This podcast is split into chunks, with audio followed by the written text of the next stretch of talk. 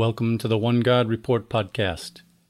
In this episode, we continue our discussion with Keegan Chandler, author of the recently published book called Constantine and the Divine Mind The Imperial Quest for Primitive Monotheism.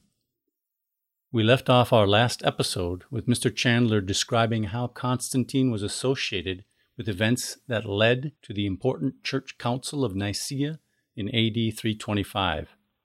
Now we rejoin the conversation with Mr. Chandler about to describe the significance of the Greek word homoousios, which means something like same substance or same essence. Christian theologians to this very day describe Jesus as being the same essence with God the Father.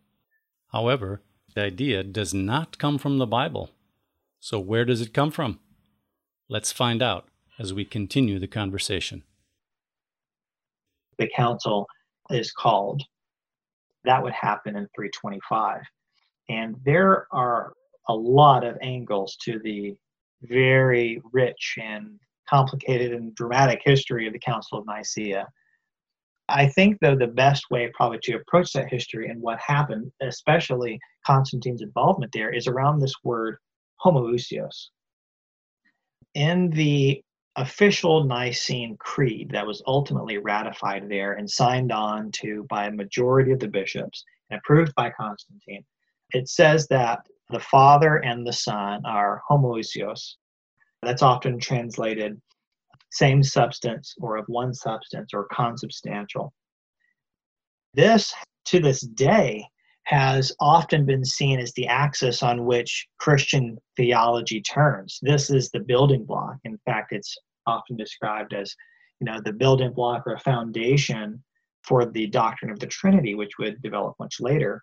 Mm-hmm. Can I interrupt you just one second? Yes. Because it is interesting that, in light of all that you've just said, Constantine believes that a monotheism will be the solution to the empire's problems cultural social political military etc the nicene creed it's not trinitarian but it is a bit of a fork in the road from just singular monotheism.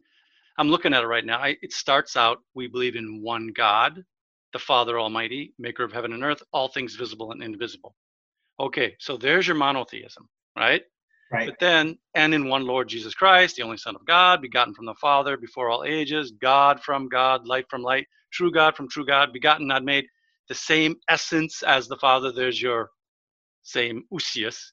But is that the problem? Is they've got another figure here now? They've got Jesus Christ trying to figure out how he's going to fit into their monotheism? Well, that's that was the dispute between Arius and Alexander, and probably more importantly, Alexander's uh, deacon Athanasius, very fiery and even violent character. But that was the question. Arius wanted to say that this second figure, which all Christians believe in, this Jesus figure, that he represented a completely distinct, subordinate, and created being who only came into existence a finite time ago whereas some others seemed to want to identify the, the Father and the Son together. Others wanted to say, well, at least the Son was eternal alongside of God. He didn't come into existence at a certain point in time, but he wasn't necessarily identical to the one God. There were a variety of views. And Constantine, I think, would have been a okay with a variety of views existing. As he mm-hmm. said, he said, can't you all just agree on the basics and agree to agree to disagree. But the controversy became so sharp that it now had to be dealt with. And I believe that some of Constantine's own theology, his own personal views now had to be sharpened. And I actually make a an argument that Constantine ultimately, when he signs on to and approves this creed, he actually means something very different than many of the other bishops did. Hmm. So let's maybe we can talk about this word homoousios and what he was trying to do with it because again I argue his prize his goal is unity and unity around monotheism. So what's with this like you said a fork in the road kind of a a word uh, inserted here. In my research into the history of this word is very much standing on the shoulders of Christopher Stead and P.F. Beatrice and others regarding the origin of this word. The word first emerges not in what we would call Orthodox or small c Catholic Christian circles. The word first emerges in Hermetic literature. I mentioned Hermeticism earlier as a Greco Egyptian philosophical religious tradition which I believe was also one expression of this solar monotheism popular uh, in the Roman Empire. And in one of the foundational tractates of the Hermetic tradition, the text called Poimandres, this text dates at the latest to the first century CE. In this Hermetic tradition and in this text, we find something that is eerily similar to the Nicene Creed you encounter this doctrine in which there is a one God. It calls God the Father. And this God the Father has a son who's called the Logos. Hmm. And they are distinguished as two entities.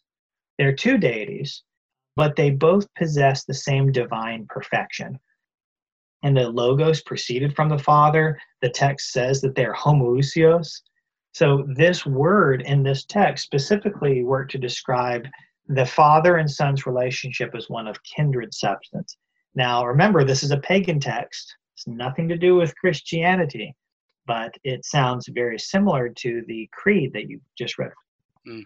Which, like you said, is not a Trinitarian creed. The creed that you read, there's no consubstantiality and co eternality of the third person, the Holy Spirit. The doctrine of the Trinity would not develop fully until the last quadrant of the fourth century. Mm-hmm. So the next question becomes how do we know that Constantine was aware of this text or that this had anything to do with what he or anybody's thinking in Nicaea? I should first ask the question why would it matter if Constantine knew it? And that's because Eusebius tells us that Constantine is the one who inserted the word homoousios. He insisted on this phrase that this was the definition of the father and son that he wanted everyone to rally around. So that's why we need to ask then, well, where did he draw it from? And I and others would argue that he drew it from his Hermetic background. If we look at the writings of his religious advisor, Lactantius, Lactantius was close to Constantine. In fact, Constantine eventually hired him to be the tutor of his own sons. And Lactantius was also, as a Christian, he was interested in a universalizing monotheism. He was actually worked in Diocletian's court, uh, believe it or not, and he was busy even before Constantine came to power. He was busy defending Christianity against philosophical detractors like the philosopher Porphyry and others. And what Lactantius was trying to do was to try to find common ground between paganism and Christian theology. And Lactantius appears to have found a great example of a common ground between these two worlds in the Hermetic monotheism. Hmm. Lactantius quotes from this Poimandres treatise at least 14 times in his book, The Divine Institutes, which he rededicated to Constantine.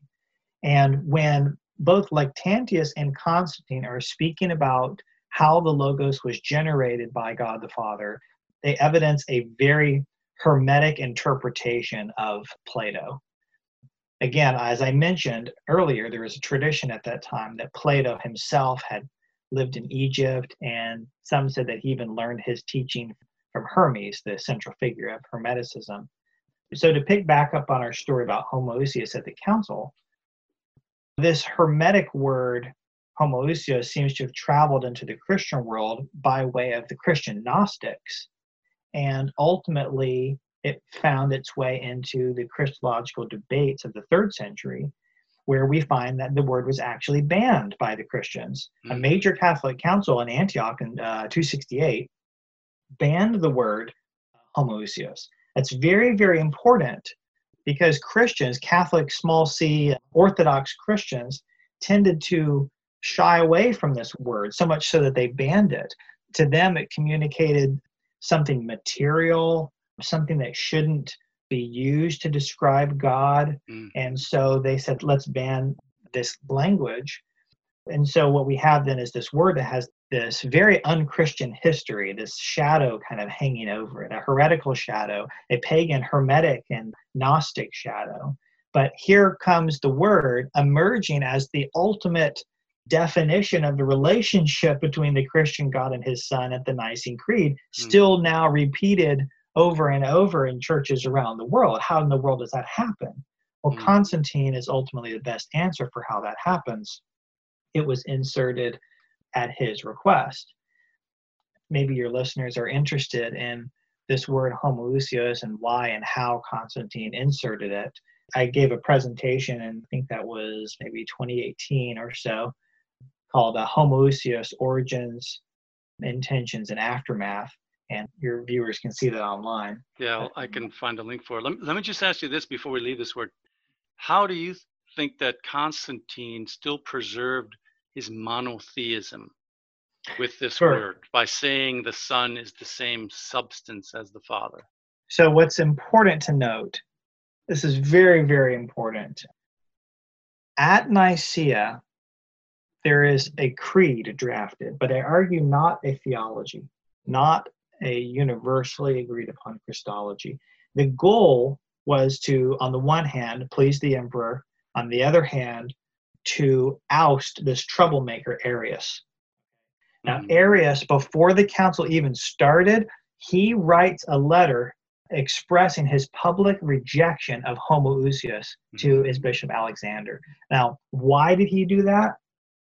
Because uh, if you read the letter, Arius assumes that the word homoousios is something which both he and his theological opponents can mutually condemn because this was a well-known property of the Manichaean Gnostics. So mm-hmm. he says, you know, it's not like I'm saying that the Father and Son are homoousios or anything. Mm-hmm. so how is it then that all of these guys can sign on to the creed? You have people signing on to the creed containing this word who we know have completely different Christologies. You have Athanasius, Eusebius of Caesarea, Marcellus. These guys have completely different theologies. In fact, in subsequent councils, they're all anathematizing each other. So, how is it that they can all sign on to this creed?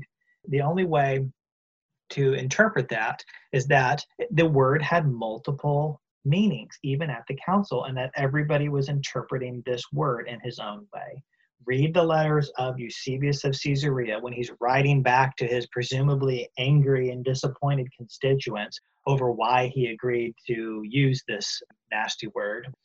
When you read Eusebius, he gives you an explanation of Constantine's own justification mm. for the word. And if you read it very carefully, you will see that Constantine has actually, I argue, a Christology that seems to line up much more with the condemned Arius, who refused to sign it, than he does with Athanasius or Marcellus or someone like that who also signed it.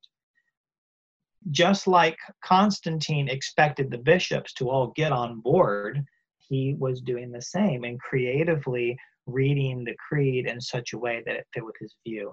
I actually believe, contrary to most people, that Constantine has a subordinationist view, that he does not believe that the Son is eternally co equal with the Father, eternally existent alongside the Father. But if you read Eusebius' description of Constantine's justification, he seems to say that Constantine believed that the Son existed in virtue with the Father, and that God has always been a father in the sense that God has always been the father of all of us and of everything. So there's a concern there to preserve the immutable God of Platonism. And there's a concern uh, of Constantine to agree in some sense with the official creed that the Son is eternal. But I think that he privately is holding his own view of two gods just mm. like Eusebius is. He also has this view of two gods. And when you read the Nicene Creed, as you did for us earlier, you can read it that way, in which there is one God the Father, and then alongside of him, there is this God from God. It's a second God. And mm. so that's not the way everybody read it, but I think it's the way that Constantine privately read it because, again, the intention was to get everybody on the same page officially and for the good of the empire because he wants the empire to get on board with his program of monotheistic unification and not to be bickering over these trifles and details.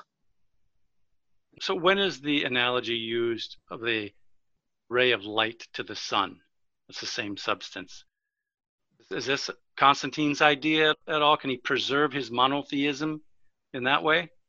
Well, a lot of people had been saying things like this, and for a long time, you know, around the fourth century BCE, Platonic thought emerges, which envisions this transcendent one. And from there, you have a host of Platonisms which envision an ultimate transcendent one and various emanations, including the Logos, which comes out of this principle. It's an organizing principle and the logos is what organizes the world of the senses.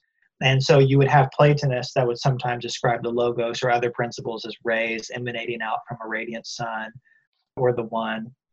And the popularity of these ideas would eventually be assumed by sun worshippers in the Roman Empire and could be used to philosophically justify a pluralism in which a great one God emanates out many gods like the rays of the sun in fact, I would say that by Constantine's time, Neoplatonism had gone a long way in helping people to philosophically justify religious diversity and pluralism within the empire. So that solar imagery was bound up with philosophical emanationism. And that sort of emanationism is exactly what we see in both Gnostic traditions like the Hermetic tradition, as well as many of the Christologies we see represented in Nicaea. And so the foundation of both the kind of solar monotheism Constantine would have been interested in, of Hermeticism, and of the Christianity represented by many of the bishops, the foundation of all of those is Platonism, which, yes, had, had long used the, uh, the imagery of a sun and its rays. Hmm. You know, Keegan, just as we're talking, it strikes me how unbiblical the whole conversation is.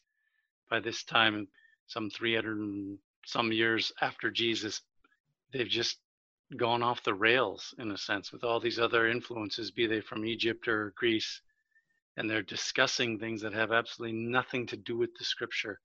The scriptures say that mm-hmm. Jesus Christ is a human being born of a woman, that he grew up, that he was put to death, that he died, he was raised from the dead by God. They just have wandered off. It's such a non biblical conversation. Let's go on. Another thing that you talk about in your book is that you give evidence that Constantine considered himself, and I guess others like Eusebius of Caesarea shared this understanding, that Constantine was a special agent chosen by God. You mentioned he even prepared a tomb for himself in a church there called the Church of the Twelve Apostles. But right. it's not like he felt himself to be another apostle, but that he was even more important than the apostles, somewhat on par with Jesus Christ himself. Yes. tell us a little bit more about that. Sure. Yeah, I do. I do make that argument uh, in the book. According to Eusebius, Constantine had originally announced the building of a church in honor of the 12 apostles, and he set up these tombs these reliquaries for their bones. And he even reportedly even gathered some of them. I'm not sure how genuine the, these relics were, but he reportedly gathered up some of their bones and was going to fill all of the bones in this church for all the 12 apostles. And but later, Constantine reveals that he himself had intended to be buried alongside of them, and he had set up a, uh, a 13th reliquary for himself. Well, of course, his was probably more than a reliquary; it's probably a very beautiful coffin.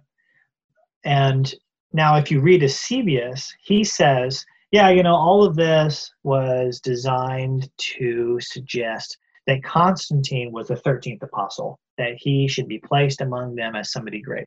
Now, a lot of Christians today would probably say, wow, how dare this guy imagine that he was on the same level of the apostles?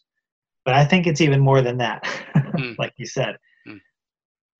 There was uh, there's one scholar J. McGuckin, he argued recently that the way that this tomb was allegedly arranged, this church was destroyed long ago. So was it in Constantinople or Rome? Yes, yeah, no, it's in in his city. In Constantinople. And, hmm. Yes, but he argues that the way that he had arranged himself suggested that he was supposed to be on the level of Jesus hmm.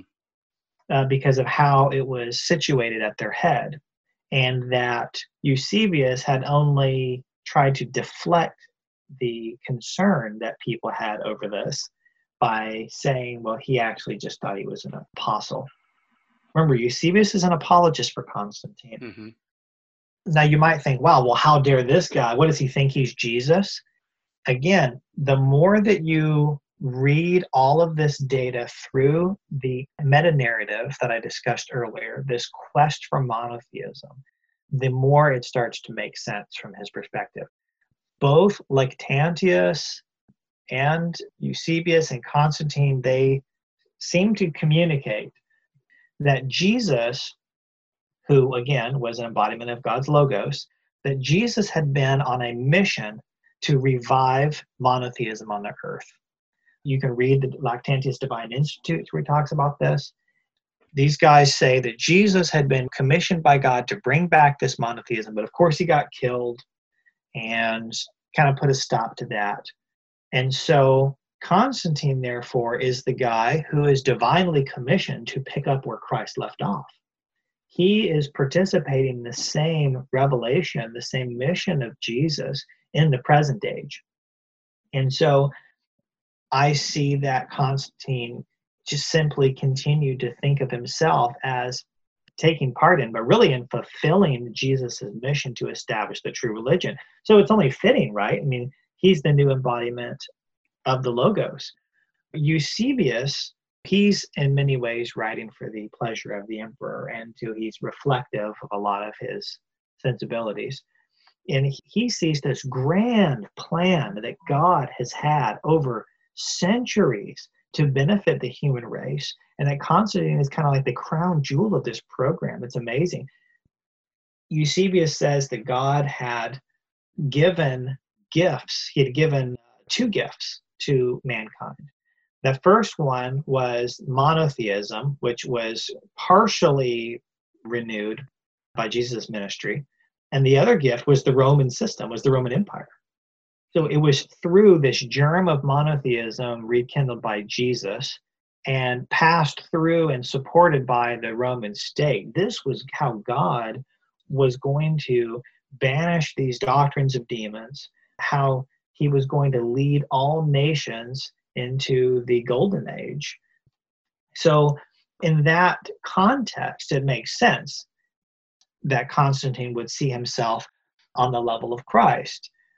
Eusebius even says that Constantine was an embodiment of the Logos, just like mm-hmm. Jesus. Is that right?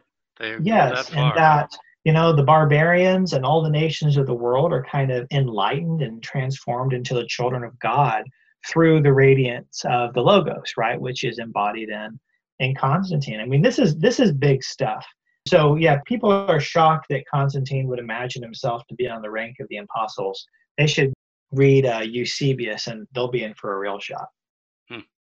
Yeah, that's amazing. I remember you quoted Eusebius saying that Constantine brought about the promised kingdom in the Bible, fulfilling mm. scriptures like Psalm 72 8, which says, He shall have dominion also from sea to sea and from the river unto the ends of the earth. But a guy like me sitting back here right now sees a claim like that, and I think to myself, you know, they should have flipped a few more pages in the Bible because the promised king is a descendant of David.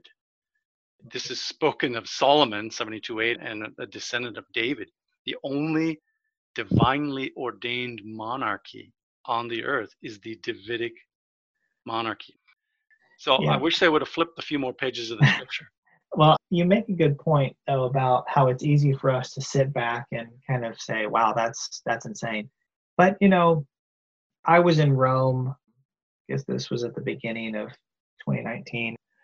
I noticed that there were Christian symbols absolutely everywhere. All of these places that had once been used to worship the pagan gods, even places of torture and death like the Colosseum, they were now covered in crosses. Many of them had been transformed into churches. And it was really staggering to see and to think about what would have appeared to be an absolute intervention of God. That here we are one minute getting persecuted, mm-hmm. and the next moment the emperor is a worshiper of, of the true God. Like, wow, what a change, what a miracle. Surely this must be the hand of God Himself coming in. You, it would be easy to to put all those pieces together mm-hmm. um, in the context of the extent of Roman rule and how much of the world at that time they controlled. And it could just easily look like it had all been set up and ordained that way. And with somebody as, I'll say, excitable as Eusebius, you know, he can really get carried away with some of this stuff. But he really, he makes an argument. And it's interesting because the way that he is speaking about Constantine's, you know, fulfillment of these promises, it almost seems like he's expecting some opposition or had already had some opposition to this kind of blissful picture you know because he says you know look he says look it's it's obvious the entire world is one orderly and united family. The the oracles of the prophets have now been fulfilled. Mm-hmm. and then he challenges his readers. He says he's like i dare you you know open your eyes. This is the truth. This is not words. This is from facts. Look at this. You can see it says he shall have dominion from sea to sea from the rivers to the ends of the earth, right? And he says, you know, anybody who dares to doubt this, that Constantine has brought this about, you must have slanderous lips. Hmm. So this is very political. For Eusebius, he envisions Constantine as a king even in heaven. He seems to transcend the kind of normative reward that Christians will get in the afterlife and instead says I don't have the, the quotation in front of me, but he seems to be granted a, a certain kingship forever. Now, I do not believe that Eusebius thinks that Constantine has replaced Jesus. What kind of Christian could ever say that? Even somebody as, again, I'll use the word excitable uh, mm-hmm. as Eusebius. But he does see Constantine as having a central and key role in God's plan for the planet Earth and for his work, he is to be rewarded. So I think that he would see that just like God was with Christ, that God was with Constantine as part of his program, and therefore should receive a just reward. Hmm. Keegan, I got to ask you this one. I lived in Israel for quite a while, and everybody there, we all know that Constantine's mother, Helena, came to called the Holy Land. And she purportedly discovered a piece of wood of the true cross, which of course is ridiculous, but this was the claim.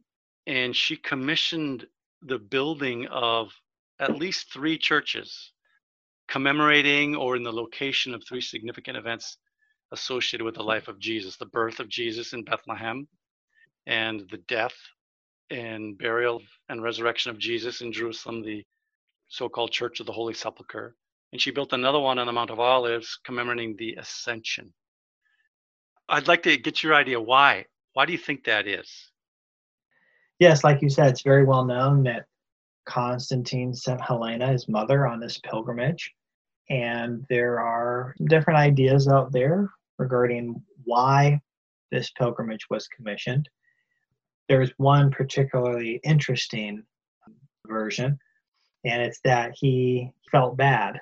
He was atoning for maybe some of his recent actions that he had to take within his family.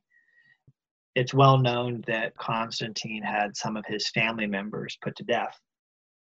In fact, he killed a long list of family members, usually in political disputes over who was going to be the, the emperor. Mm. But particularly he killed his wife Fausta and his favorite son Crispus. And the fact of that has just really mystified historians for a long time. The whole episode is very murky. Some people wonder if there was some kind of love triangle involved, or maybe a quest for power, or maybe Fausta had lied about Crispus and caused Constantine to kill him, and now Constantine, out of anger, kills Fausta. It's very murky. But naturally, these killings would have probably had some sort of effect on Constantine. And some have speculated that his decision to send his mother Helena on her famous pilgrimage may have had something to do with that, that he wanted to sort of do something great for God or give back to the church, or maybe he even wanted to prove his sincerity in light of the fact that he had put his family members to the sword. So something like that. Mm. Now, I'll make this final note about Helena. It's well known that she also is a Christian. And some of your listeners who've maybe looked into these things may have come across the idea that Constantine became a Christian under her influence, that she was already a Christian and led him to Christianity. And maybe that was the reason why Constantine decided to stop the Christian persecution suddenly in 306.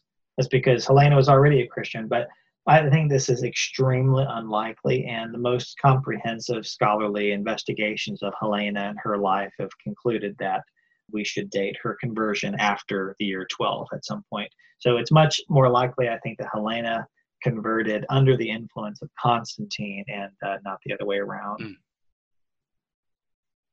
Okay. It must have really bothered people at this time that Jesus was a Jew. I know they didn't uh, emphasize it, and I don't think Constantine really liked the Jews, if I'm not mistaken.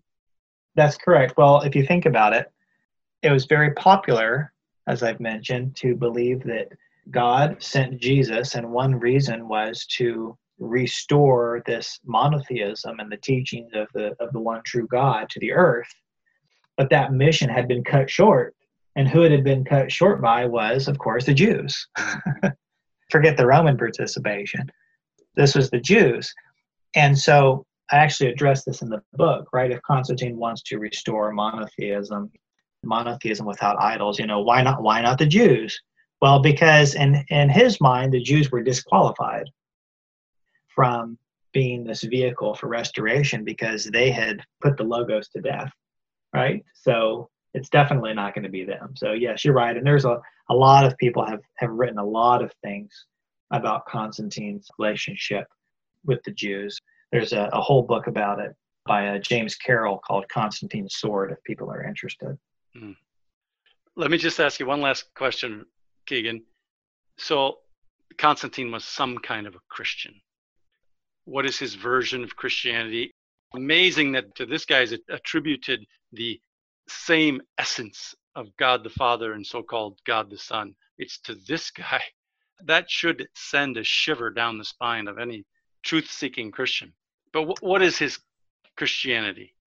Well, it's very complicated. In, in our discussion, we haven't talked very much about Constantine's conversion, but the book really is just as much focused on the question of his conversion as it is what he thought about God. What I see in Constantine's life is not this sort of older paradigm in the psychology of religious conversion, which sees conversion as something immediate that happens, something born of extreme guilt. But rather, Constantine's journey seems to resemble what we call a contemporary paradigm in the psychology of religious conversion, in which a subject experiences a long series of changes and gradually converts, gradually comes to a realization, which results in, in major change. I see much more a gradual event and not the very popular version reported by Eusebius and Lactantius that in the year 312 Constantine had a vision and suddenly he became a Christian. I think that's a very propagandist version of that. I see that he is on a journey of discovery. He's on a quest, as I've described it. And at the end of his life, it's clear that he becomes officially a Christian it's very well known that he's baptized on his deathbed. He became ill and he's traveling, he's passing through Nicomedia. He's trying to get back to Constantinople to be buried in his beautiful tomb. and yet he is not able to continue that far and is ultimately baptized by Eusebius of Nicomedia, who is an Arian and who would later become a tutor to Constantine's Arian children. Again, these Arians who allegedly Constantine was at war with and wanted to kick them out. So we have to be careful when we're answering and asking this question of was Constantine a Christian? As historians, we should say that yes, he was a Christian, and we can argue about when that change took place. Again, I think it was not in 312, but he was a syncretist the whole of his career in a long and gradual process that ultimately culminated in the decision to change his official posture before his death. But I think it would be unfair and inappropriate to try to prohibit him from occupying the category of Christian based on the data because of our own religious biases. As theologians and as fellow Christians, we can of course make judgments on whether or not we feel Constantine had correct or proper or biblical views. And from there, someone might suggest that this view or that view is incongruent with biblical or historical teaching, that therefore he should not be considered as a Christian. But even then it would depend on which version and which interpretation which historical school of christian thought we're trying to line them up with so mm-hmm. i'm not trying to overcomplicate things but it's really a complicated question it's a really a set of questions. Maybe we should ask whether i think his version of christianity is reflective of what the new testament teaches.